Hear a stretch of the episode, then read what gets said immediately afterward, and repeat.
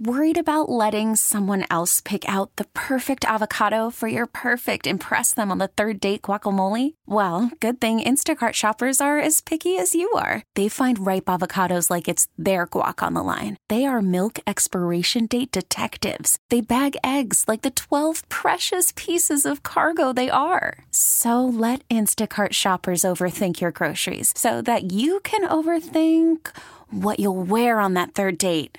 Download the Instacart app to get free delivery on your first three orders while supplies last. Minimum $10 per order, additional term supply. Time now for our daily tech and business report. Today, we're joined by Bloomberg tech reporter Mark Gurman. Apple says it will comply with a new law in the EU which mandates that smartphones and other electronic devices sold there use USB C chargers. Mark, so does this mean Apple will completely do away with its Lightning charger?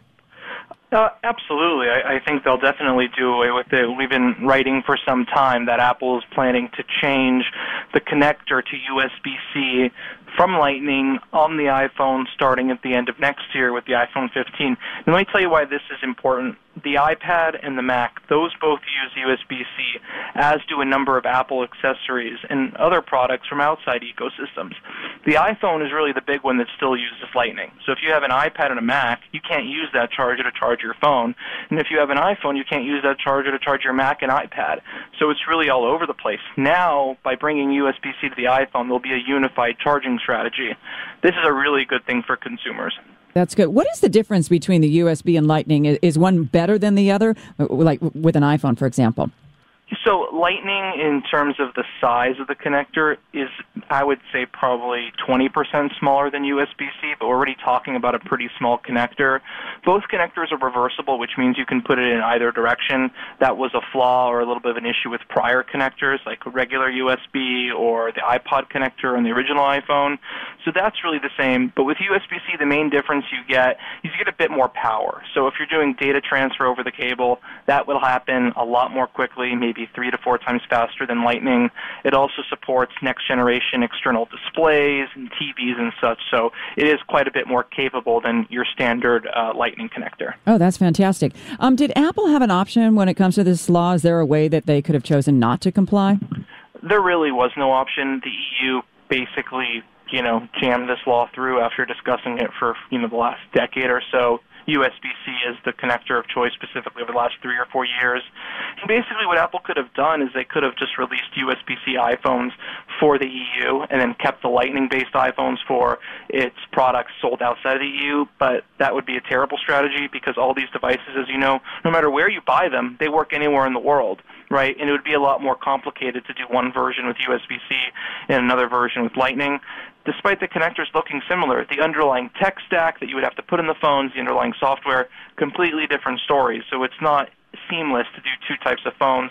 So they're going to go global with this. And last night I was at the Wall Street Journal conference in Laguna Beach, California, and Greg Joswiak, their head of marketing, was asked about this, and he said, "Of course, we'll have to comply with the laws. We comply with all laws globally."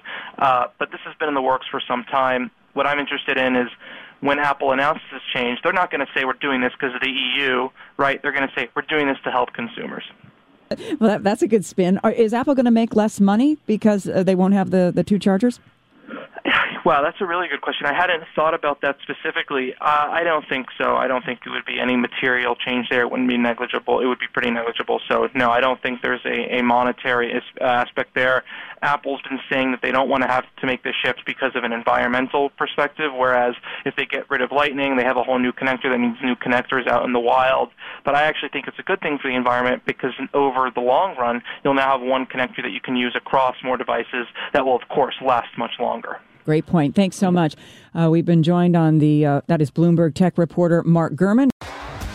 T-Mobile has invested billions to light up America's largest 5G network from big cities to small towns, including right here in yours. And great coverage is just the beginning. Right now, families and small businesses can save up to 20% versus AT&T and Verizon when they switch. Visit your local T-Mobile store today.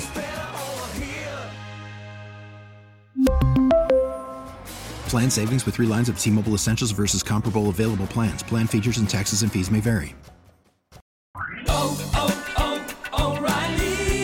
Your vehicle's engine with a full synthetic oil change and save with Mobil One at O'Reilly Auto Parts. Purchase five quarts of Mobil One full synthetic motor oil and receive a $10 O'Reilly gift card after rebate. See store for details. With your Mobil One purchase, you'll also receive two times points during O Rewards Bonus Points Month at O'Reilly Auto Parts. Oh, oh, oh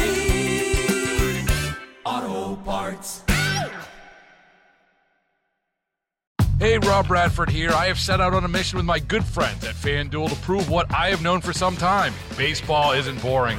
Now I have a daily podcast to prove it with some of the most notable people in the baseball world screaming baseball isn't boring from the mountaintops or at least agreeing to come on our show. Players, managers, GMs, and yes, even the commissioner of baseball, Rob Manfred. It has been a constant wave of baseball's most powerful voices. So join the revolution, subscribe, and soak in Baseball Isn't Boring. Listen on your Odyssey app or wherever you get your podcast. You'll be glad you did.